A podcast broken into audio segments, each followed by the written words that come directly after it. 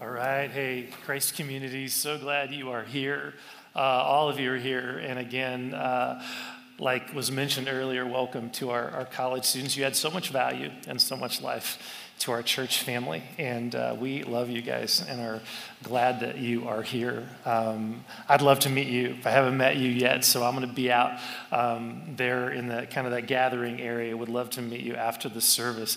So we are nearing the end of a. Um, of a, teaching series. This, uh, this teaching series we're in, we've been walking verse by verse through the, the book of uh, Ephesians in the New Testament. We started this journey last February uh, and are, are going to be finishing up next week. And now let me put on your radar um, the next teaching series that we're going to be starting in, in um, two weeks. This is a series that God has really laid on my heart a, a couple of months ago. We're, we're calling this series Still Silencing the Noise Within. We live in a world where um, we can easily get swept up in this frantic, hectic, you know, stressful, just busy, busy way of living. Um, and what we don't realize is that when we do that, something happens to our soul in the midst of that. We become more vulnerable to stress, anxiety, depression, discouragement, feelings of, of being overwhelmed, an ability, inability to focus.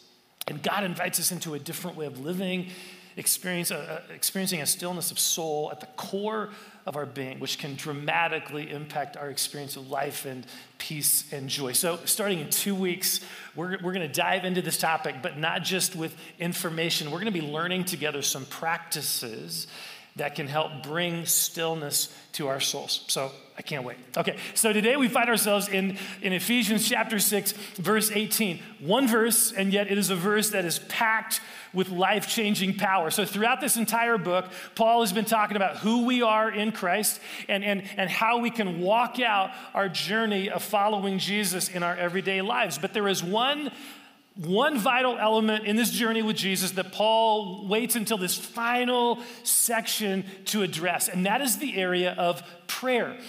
In Ephesians chapter 6, verse 18, Paul, who's an amazing prayer warrior, he commands us to pray. He longs for us to be people of prayer. I mean, part of the privilege and joy of being a Christ follower is having this vibrant prayer life with God. We all long for that, right? We all long for that no matter where we're at in our, in our journey, we long for a deeper experience of prayer.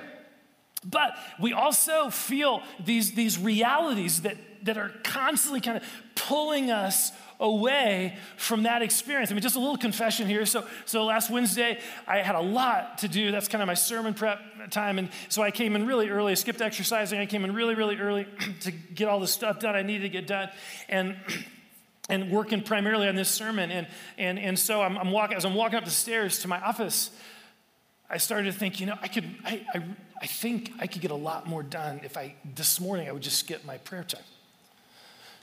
So, how about that for total hypocrisy, right? Um, or, or irony or something. I mean, I am sitting there literally, I'm, I'm getting ready to work on a sermon challenging our church about the importance of prayer, and I'm trying to decide if I have enough time to pray. I mean, that's just life for most all of us, right? We long to grow in prayer, but we also struggle at times in seeing that actually happen in our life. So, so I've been praying.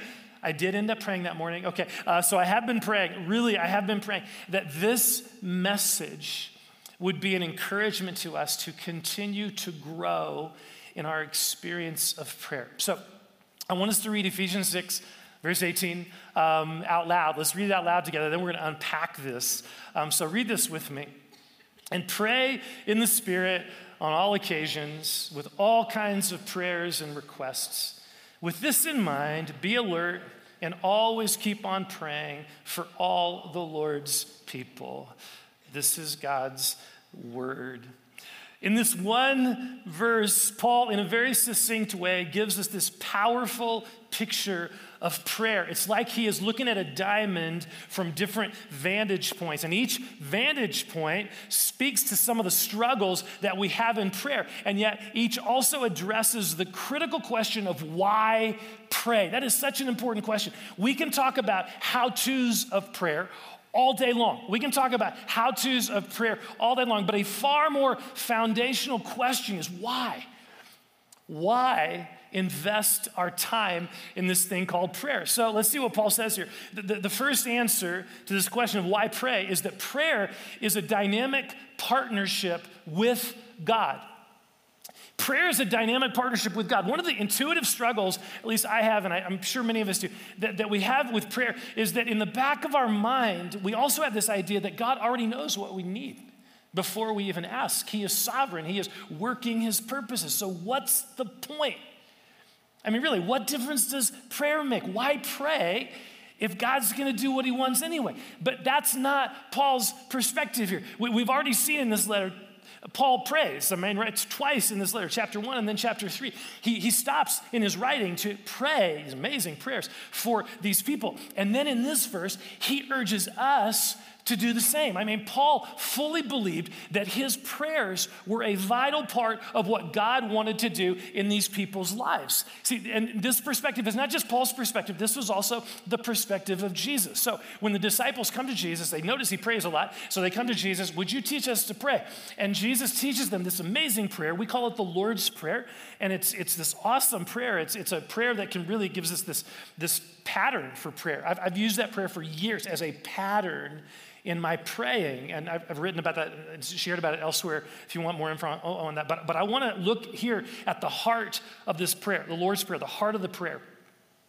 It's this line Your kingdom come, your will be done on earth as it is in heaven. I mean, think, what, think about what Jesus, the Son of God, is urging us to pray. Clearly, he is acknowledging that there is a discrepancy there is a discrepancy between what is happening right now in heaven, where God's kingdom is fully manifest, and what is happening on earth where there is, a, there is injustice and there is conflict and there is hurt and pain and, and, and idolatry and brokenness and addiction and racism and all that. And Jesus is saying, Look, I want you to pray into that discrepancy. I want you to pray, Your kingdom come. I want you to pray that God's kingdom, His will, His heart, will be fully manifest on earth right now. This is not a prayer for the second coming. It's not. This is a prayer where we actually partner with God to see His will done on earth in those areas that break our heart, areas that make us angry, and they ought to make us angry. We live in such a protest culture where everyone seems to be upset about, about something. I'm wondering, what if we channeled our frustration and anger into prayer? Into praying for God's kingdom to come into the immigration crisis for his kingdom to come into the opiate addiction crisis, which is destroying people, for his kingdom to come into the political, the divisive political climate in DC, for his kingdom to come into these places of injustice and racism and pain and heartache. See, our prayers matter. Our prayers help facilitate and release the activity of God's kingdom on earth.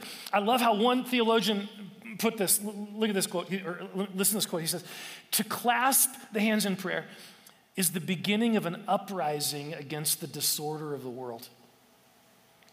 To clasp your hands in prayer is the beginning of an uprising against the disorder of the world. When Jesus teaches us to pray, Your kingdom come, this is what He's wanting us to step into. Praying that God's rule and reign in heaven would be increasingly manifest here and now. Now, our prayers help activate that. Our prayers help activate that. In fact, I, want, I wonder, just kind of thinking, you can think along with me here, I wonder how our prayer life would be impacted if we really believed that God's hand is moved in response to our praying. If we really believe that, in fact, let, let me state this even more strongly and rattle some theological cages. what if we really believed that certain things on God's heart will not happen unless we pray? I know that that raises all sorts of theological questions, but set those aside for just a moment and think about this. Did Paul pray in this book? Did Paul pray believing that his prayers for these people would accomplish something? Did he pray believing that his prayers would accomplish something or not? Is Paul urging us to pray because our prayers actually will make a difference or not? Clearly, Paul believed that our prayers, in some mysterious way, it's beyond my understanding, but in some mysterious way, Paul clearly believed that, that our prayers actually activate the work of God in the lives of the people we're praying for. Which is why he's urging us to step into this in a proactive way. Look again at what he says, verse 18. And pray in the Spirit on all occasions with all kinds of prayers and requests. With this in mind, be alert and always keep on praying for all the Lord's people. Be alert and always keep on praying for all the Lord's people. The, the, context of this verse is, is what we looked at last, last week how we as Christ followers are in the midst of a spiritual battle, and we are to stand in the Lord's strength and we are to put on the full armor. Well, Paul now says, hey, we're, we're, we're not in this battle alone. We're not in the battle alone. We need each other. We need the prayers of our brothers and sisters in Christ. I mean, this is one thing I love about our small group is I know that when I need prayer, I can text my group, right? And I know that they're praying for me. I mean, who, who is on your urgent 911 text prayer group list?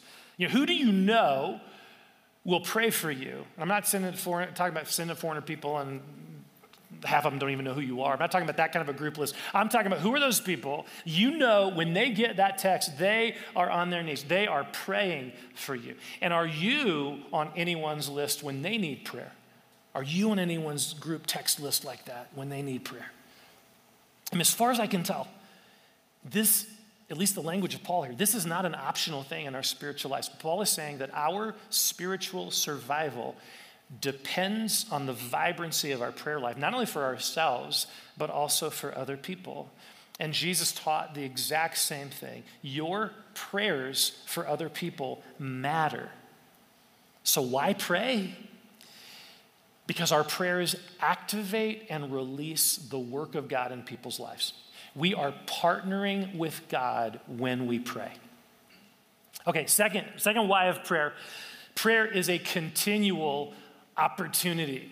It's a continual opportunity. Paul says at the start of this verse, and pray in the Spirit on all occasions. The other translations will say, pray at all times. Now, this word for time, this word translated time or occasion, it is the Greek word kairos. Now, in the Greek language, they actually had two, sep- two different words for time. English only has one.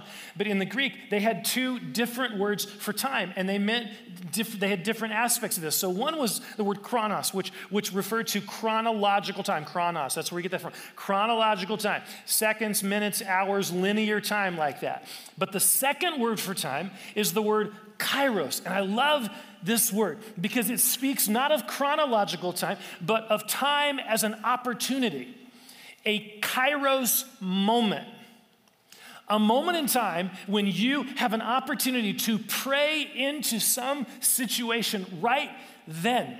See, this idea can dramatically impact our experience of prayer. If we think of prayer only in terms of chronos time, if we only think about it in terms of chronos time, then it is limited to the time we schedule morning devotions or whatever, which is, I'm not saying wrong with that. But if we limit to, if we only call it that, it's limited to that. But if we think of prayer in terms of not only chronos, but also kairos, prayer then becomes this constant opportunity throughout our day.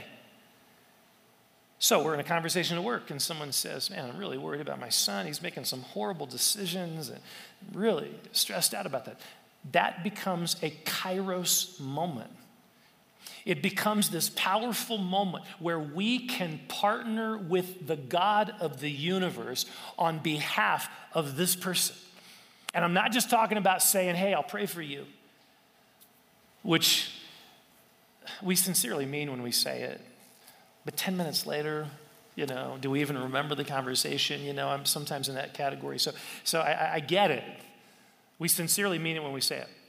But one way to not make a promise that you won't keep is to just stop in that moment, to stop in that moment and say to that person, say to this person, hey, could, could I just pray for your son right now? I, have been able to stop and pray. Many of you probably have as well. I've been able to stop and pray for people in the midst of conversations in grocery aisles and restaurants and parking lots and driveways and sporting events. As part of just being a pastor, I guess people see me or whatever. And so that's one of the, the, the benefits, I guess, of people opening up their lives in that way. But I've been able to just stop and pray in all these different places by just stepping into that kairos moment when a need is shared and pray right then so, Raylene, uh, my wife Raylene, was um, uh, running with our dogs a couple weeks ago. And this often happens um, because our dogs are awesome. But no, it often happens, we love our dogs. And um, someone stopped, she's running, someone stops in her truck in the middle of the street and she starts asking about our dogs. And so Raylene was talking about him, and, and she talked about how Robbie, our, gold, our, our golden doodle, we have a mini, and then we have Robbie. And Robbie, we got Robbie for our son Josh, who has special needs. And he's kind of a therapy dog. He's very calming, he's kind of a therapy dog. And so as she was talking about Robbie and Josh, this woman began to share about her own struggles with loneliness and how life is really hard right now in her family and different things that were going on. And so Raylene, she just said, Hey, could I, could I pray for you right now? They're standing in the middle of the, she's standing in the middle of the street. This truck is in the middle of the street. Um, and, and, and Raylene just reaches her hand on her shoulder and, and she, the woman said, yeah. And so she just begins praying for her right then. And when Raylene was done, she looked up and this woman is in tears. I mean, how many kairos moments do we have in a typical day where instead of, of being stuck in chronos time, which we often are, Got to get to the next thing. Got to focus on, you know, getting to that next thing. Instead of being stuck there, what if, how many opportunities do we have where we, we, we, could, we could stop and we could bring a person or need to our loving Father right then and there and embrace this kairos moment? I love how Paul says here, in verse 18 pray with all kinds of prayers and requests. See, prayer is not a linear formula. It is not. It is a beautiful tapestry it can be done out loud, it can be done in silence. It can be done with others. It can be done by ourselves. It can be done in song. It can be done while we're driving in our car or while we're walking up the, the, stairs. It can, be, it can include praise. It can include thanksgiving. It can include forgiveness, asking forgiveness. It can include forgiving someone who hurt us. It, it can include silence where we listen. It can include bold, audacious requests for God to move. It can include prayers for healing. It can include our imagination where God gives us pictures. It is this wonderful, beautiful, divine tapestry of experiences. And I wonder sometimes if we struggle to pray because we have in our mind a singular view of what prayer must look like. Oh, it looks like that in so and so's life, so it must look like that in my life.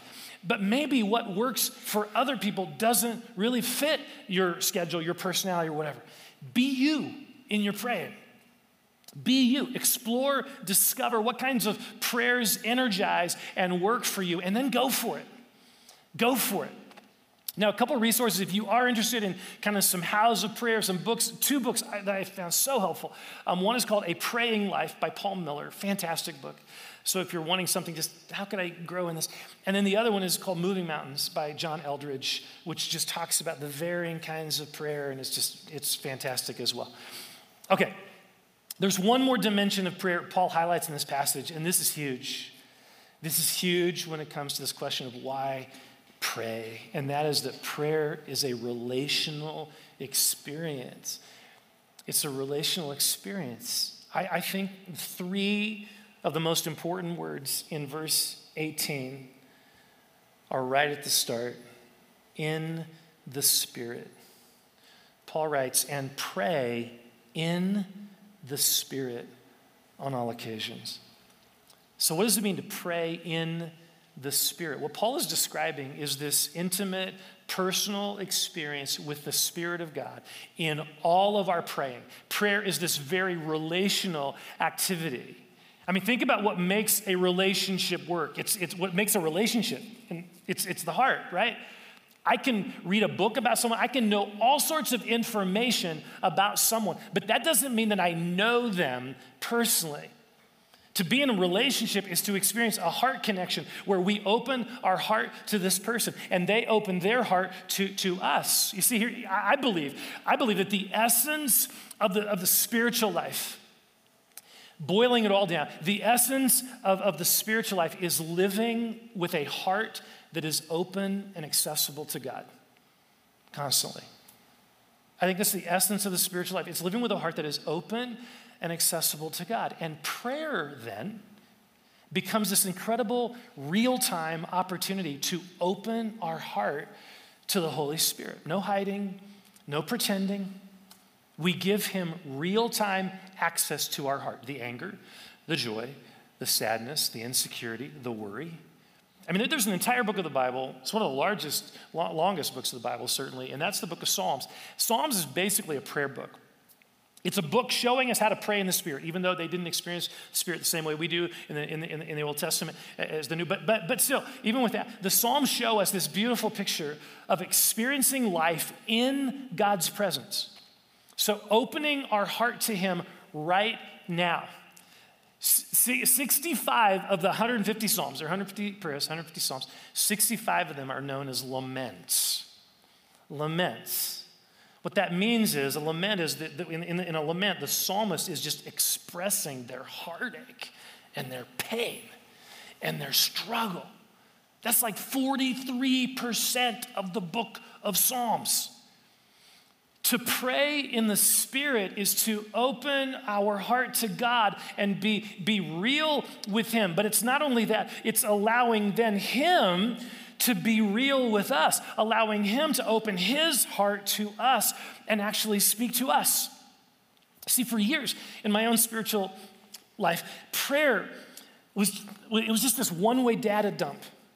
It was this one way data sharing event. I just shared my requests, I shared my lists to God. And honestly, it, it, it began to feel a lot more like duty than, than anything. But, but over a period of time, I began to realize that God's Spirit wants to speak to me as well. And that began this journey for Raylene and I and for this church. We're, we're on this journey together, a journey that we're still on, where we're learning how to hear the Spirit speak to us. I would never want to go back. I, I would never want to go back. Yeah, it's mysterious, and sometimes I don't hear anything, and it's complicated. All this, I get it all. I would never want to go back. It, it's like a world of gray became filled with color and life in terms of my experience and relationship with God. To, for me, just to realize God doesn't want a monologue of prayer from me. He wants a dialogue. He wants a relationship where I speak to Him and He speaks to me through His Spirit and, and His Word. So, one of my favorite verses in this regard, it's been so transformative for me. It's in Romans 8, verses 14 to 16. And I, am going to read this, and I want you to look at this. Look, look, at how Paul describes the Spirit's activity. He's talking about the Holy Spirit's activity in his prayer life. Look at this.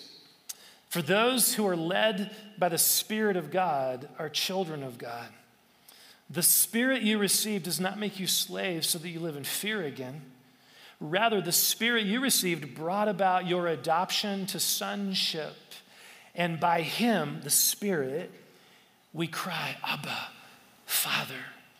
The Spirit Himself testifies with our spirit that we are God's children. He's continually whispering to my spirit that I'm God's child. See, this is praying in the Spirit. That's praying in the Spirit.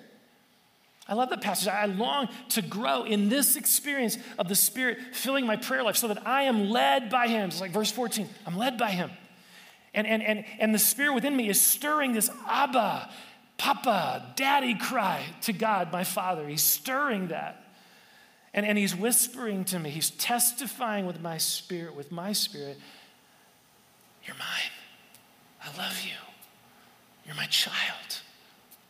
See, to pray in the Spirit is to open our heart to God when we pray so that our prayers for ourselves and for others are saturated in this ocean of relationship with God. They're just saturated in this ocean of relationship. So the other day I was praying for someone um, with this little uh, practice that I've been doing recently. We're gonna we're gonna practice this a little in, in, in a few minutes.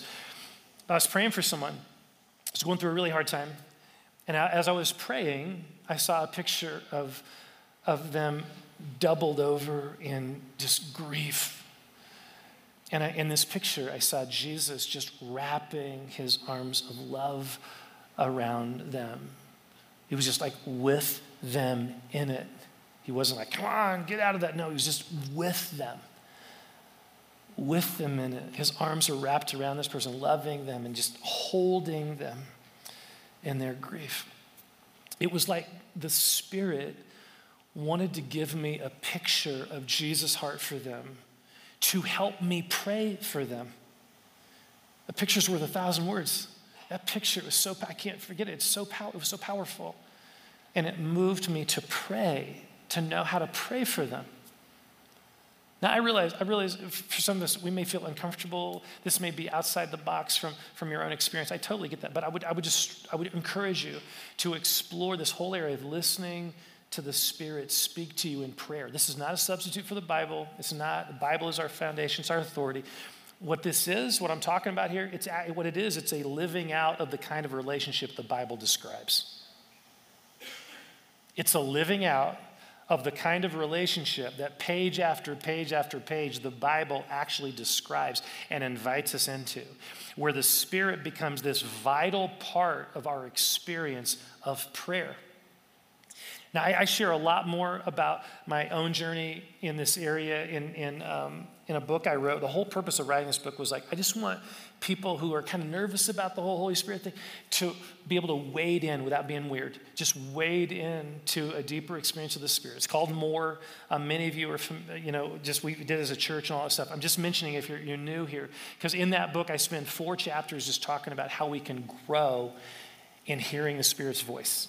And for me, it was, it was a journey because I could not figure out what, uh, why am I not hearing all that. So four chapters talk about that. You can get it on Amazon, get it on Kindle. Uh, our church, um, in our church library as well, we have multiple copies. Now, here, here's the deal. I, I, I want you to know.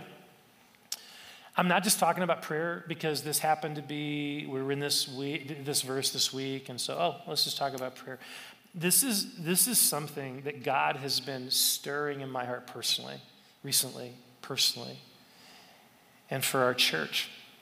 And man, let me tell you, we, while we have a wonderful, amazing prayer ministry that happens around here, I just long for more. I, more of Jesus, more of his presence, more of his power in our lives and in our community. And I feel like this is what's stirring in me. I feel like prayer is a key part of that happening in our midst. It's a key part of that. I was just thinking earlier today about Acts chapter 1, right? The Holy Spirit is poured out in Acts chapter 2. What are the believers doing in Acts chapter 1? They're just praying. They're praying together. There's something about our prayers that I think open this door for God to do even more in our midst. I just feel like a prayer is a key part of that happening. And honestly, I really feel like this is a great time of year to be talking about this because for most of us here, this really is the start of a new season. Summer's coming to a close, right? We're back in our more regular routine, or perhaps a new routine if you're a freshman at UNC or whatever. But what an opportune time right now, right now, what an opportune time to kind of evaluate our prayer life. No condemnation, no guilt here. This is just for all of us to evaluate our prayer life and, and say yes to God's invitation to partner with Him in prayer and to look for kairos moments to pray. And more than anything else, to open our heart afresh to the Spirit of God in our prayer lives. What an ideal, opportune time to do that. So let's, let's pray. So, Father, thank you. Thank you um, for the incredible privilege of partnering with you in prayer for ourselves, for others, and for our world. We want to grow in this amazing experience. Help us do that. So you can just keep your head bowed. Um, but here at Christ Community, we're all about response. This is why most of our singing is done after the message. We, we, we don't want to just hear a teaching and then leave. We, we want to give space to respond to God and to practice what we're learning. Give space and margin to do that. So I want to lead you in an experience of prayer where you can pray for another person in your life. And in this experience, we're going to we're going to just in, in, kind of a practical way allow the Holy Spirit to be a part of this. I think you'll find this exercise helpful in, in praying for another person. I have. Um, it's often referred to as praying the room, praying the room. we're gonna and, and we're gonna engage our imaginations a bit. So let me just keep you keep your eyes closed, but I just want to say a word about this because let me just remind all of us: our imaginations are a gift from God. They're not evil.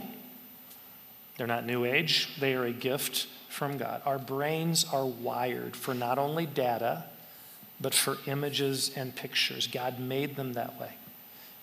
If I, if I say, think of someone you love, what comes to your mind? A picture, not a paragraph. If I say, think of a, a memory from your childhood, what comes to your mind? A picture, not a paragraph. God made our brains not only for data, but for images. And here's what's so cool about this we can use our imagination to help us pray in the Spirit. We can use our imagination to pray biblical truth. So let's embrace our imagination, not be afraid of it. Let's embrace it. Let's let it help us grow in our experiencing of biblical truth. It's a powerful tool God's given us. Okay, so there's no pressure at all. If you're not comfortable, no worries. But if you're comfortable doing this, it's a simple exercise, but I want to encourage you your eyes are closed. And I want you to just take a moment and just imagine yourself in a peaceful room, wherever that is for you. It could be your office, it could be a, another place, but it's a room that you're in. And it's a peaceful place for you. And Lord, I just want to I want to pray your peace over our minds and our hearts right now. Jesus, just your peace over our minds and hearts. Okay, so you're in this room in your imagination. Now I want you to think of someone in your life, someone you know. Maybe it's a married couple, but you you want to pray for them right now. They're just on your heart to pray for. You know they're struggling with something, they're going through a hard time. It's someone you care about, and you want to pray for them. Okay, so think about that person. Who they just think about them. Okay, now you have that person in your mind. What I want you to do, I want you to imagine that person walks into this room.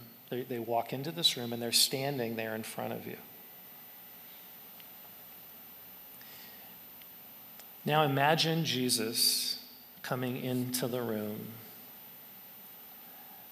and ask Jesus, Jesus, what do you want to do for this person? He may want to give them something. He may want to show them something. He may want to do something with them or whatever. But Jesus, what do you want to do to this person? And as that is unfolding in your mind, just pray into that quietly. Just pray into that. Imagine Him ministering to them and pray into that right now.